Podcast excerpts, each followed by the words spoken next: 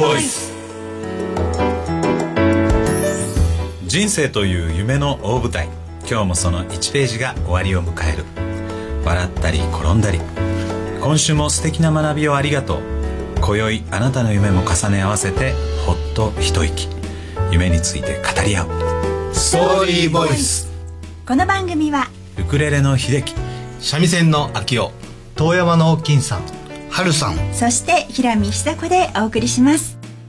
今週のテーマは、あの時やっておけばよかったことです。夢を語ろうストーリーボイス。人生の交差点。このコーナーはウクレレの秀樹こと上村秀樹と春さんこと向井春人でお送りします。さあ、テーマはあの時やっておけばよかったことですけど、はい、秀樹さん、これは後悔ということですか？僕たち経営者でもあって、あんまり後悔しないんですね、はい、いいですね。だからどちらかというと、はい、学びというか、なんというか次のアクションにつながるようなことというんですかね、前向きに捉えてますね。後悔ではないんですね、はい、次に良くするための課題が見つかったという、はいはい、どっちかというと、はい、でウクレレの秀樹はですね、何をやっておけばよかったかと言いますとね、はい、鉄道会社から独立をして、その時にどの事業をするかと、でこれを考えてたんですね、当時ね、はい、でガソリンスタンドに人を派遣したり、そのガソリンスタンドを代行営業するっていうことと、もう一つ考えてたのは駐車場を同じく管理運営すると、はい、で当時はまだまだ駐車場のおじさんがいて、そこをどんどん自動化されていくというか、はい、無人化されていくプロセスだったんで、はい、僕たちがそれじゃあ無人化のっていうふうにね、はい、どっちかで悩んだんですね、で片やガソリンスタンドの方は請求の特責法っていう、法律が、はい、廃止されて、うんうん、いろんな他の事業会社さんが入ってこれる、はい、規制緩和の方向に流れてたんです。なるほど。片や駐車場っていうのは一方で道路交通法がどんどん厳しくなってですね、はい、規制が強化されてると、はい、で当時僕はまだ若かりし頃ですけど、はい、規制強化よりも規制緩和の方がチャンスがあると思って、そっちに行ったんですね、うんうん、これがもし規制強化の駐車場の方に行ってると、売り上げの桁は2桁違ってたなとそうなんですね。もうタイムスさんとかね、いろんな会社ありますけど、はいはい、ここに並んでたんじゃないかなと今思うんですよ。もうこれも今後の、そうだから全然後悔はしてないけどはい、はい、やっぱやっとかなきゃ、もうちょっと勉強しとかなきゃいけなかったなと、規制緩和に行ったらね、こんなんなるっていうね春さんは？僕は健康管理ですね、はい、この若い頃によくおじさんとかがよく病気の話とか、はい、健康の話をしてるのを聞いてた時に、うん、もう自分には関係ないとか思ってたんですけど、そうですよね、やっぱ大人自分がやっぱそういう年になると、はい、やっぱり周りで健康の話になったりとか、はい、病気の話とかするようになったりするんで、うん、自分も若い時からもっと健康のこと考えてやっとけばよかったなっていうのをすごく思いますね。昔から知っていればよかったなって思うことって多いかもしれないですね。そうなんだらけですよね。そうですね。あとは人間関係ですね、はい、人間関係も今の関係を深くやってて、昔からの人間関係を結構なんかつながってない、おろそかにしてた、おろそかにしてるのがちょっと今後悔っていうか、ちょっともったいないなと。でも春さんね、まだまだ若いですからね。タイムマシンで戻れたらね、もう一回できる。前向きですちょっと昔の友達にも電話してみようかなって。いいですね。いいと思います。夢について語り合おう。あなたの夢は何ですか？三味線の秋代こと堀川秋代と遠山の金さんこと遠山正明でお送りいたします。さあ、あの時やっておけばよかったことというテーマで、秋代さん、どんなお話を？そうですね、はい、今から17、18年前ですかね、国内国外でちょっといろんな出来事が起きまして、はい、国内では政権交代であるとか、うんうん、海外ではリーマンショックであるとか、ちょっとこう景気がね落ち込んだような時期がありまして、はいはい、で建設業界なんですけど、その頃かなりこう発注業務というでしょうか、全体の仕事が減ったんですよね、はい、その時に、まあ、僕も独立してすぐやったんですけど、まあ知り合いの紹介とか、はい、紹介の方のまた次の紹介とか、まあ、いろんな仕事をねまあ、手当たり次第というかやってた時があったんですね。紹介された仕事をどんどん引き受けて、そうなんです、はいはい、でまあまあそれが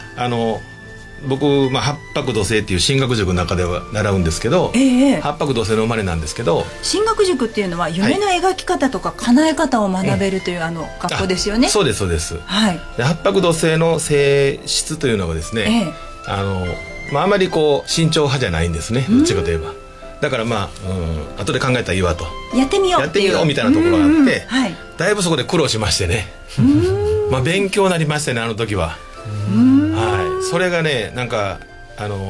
今の経営に結びついてるっていうか生かされてるかもしれませんね。やってみようがこうそうすることもいっぱいあるんですけどね、その時はねちょっと失敗したというか、まあ先ほどね秀樹さん後悔はない言ってたけど、はい、私は若干後悔その時は人間らしいそうなんですそうなんですでもそれがあるから今がね。そうなんですよ、そうですとも。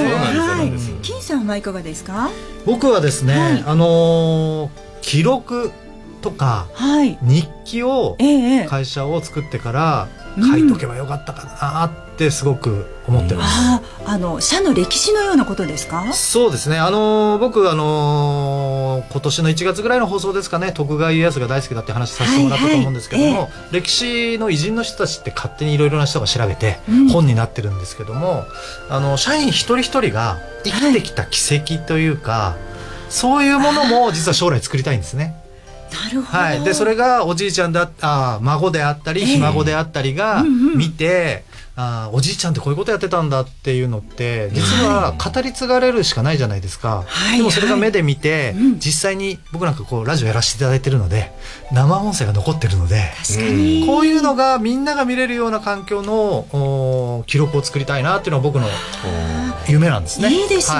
ね。会社の歴史、社史だけではなく、その社員の方々のそうですね、一人一人の物語。だって生まれて天からのミッションをもらって、いろいろ仕事をしてきて、実際にそれを知ってるのってせいぜい3代か4代。でも5代目、6代目、7代目なんて家の襖の上に飾ってあるおじいちゃんの顔。だけですよね。顔だけですもんね。だからそういうのを作りたいなと。社内でね、なんか座談会みたいなことをして記録に残してね、音声をね残していくとかいいかもしれないですね。そんなのもいいかもしれません。ぜひやりたいですね。夢を語ろうストーリーボイス。はるさんのこれ聞いてもいいですか？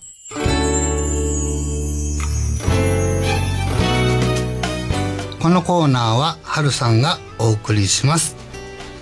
これ聞いてもいいですかというコーナーなんですけど、ちょっとリクエストを今日はしたいなと思ってまして、秀樹さんにその聞くな、はい、そっちの聞くです。質問じゃなくてリクエストって言って歌、質問じゃなくて歌のリクエストです。いいですね、いいですね。ラジオもね2年目突入したということでお祝いをね、したいなと思って、乾杯をね、僕めっちゃ好きなんですよ。長渕剛さんで、うわなんでこんなウクレレ持ってんねんけどみたいな。ちょうどウクレレがあります。ちょっと弾いてほしいなと思いました。じゃあ弾いてみましょう。お願いします。固い絆に思いを寄せて語り尽くせぬ青春の日々、時には傷つき時には喜び、肩を叩き合ったあの日、乾杯今君は人生の大きな大きな舞台に立ち、遥か長い道のを歩き始めた君に幸せあれ。君に幸せあれ。あ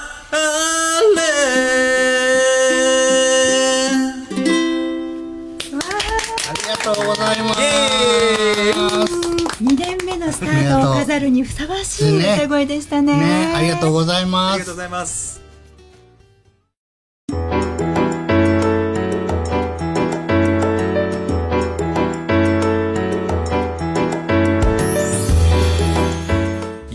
今日楽しかったですね。今日の放送も楽しかったです。2年目の1日目ですよ。ねえ。春さんがそうそう、この最後のね、これ聞いてもいいですかって曲リクエストされてもって。僕も遅れ持ってたしみたいなね。さすが春さん、みんなの実はアイドルですからね。これね。和むわ。もうちょっと笑い声聞こえてしまう。でもまあ今回以降ね、これ聞いてもいいですか、リクエストありですよね。いいですよね。パーソナリティに曲をリクエストするとか、ちょっと歌ってもらうとか、演奏してもらう。リスナーの方からこんなこと聞いてみたいなもいいですよね。ウクライナの秀樹にこれちょっと弾いてもらえへんかとか、三味線の秋代にこれちょっとみたいなね、とんでも話が。ね、リクエストが来てもいいですよね。金さんにも歌ってほしいとかね、いろいろ。金さん結構うまいんですよ。あ、楽しみじゃないですか。まあでもこれからね、また1年間楽しみで進めていきたいなと思ってますので、ね、リスナーの皆さんもこれからもどうぞ引き続きよろしくお願いします。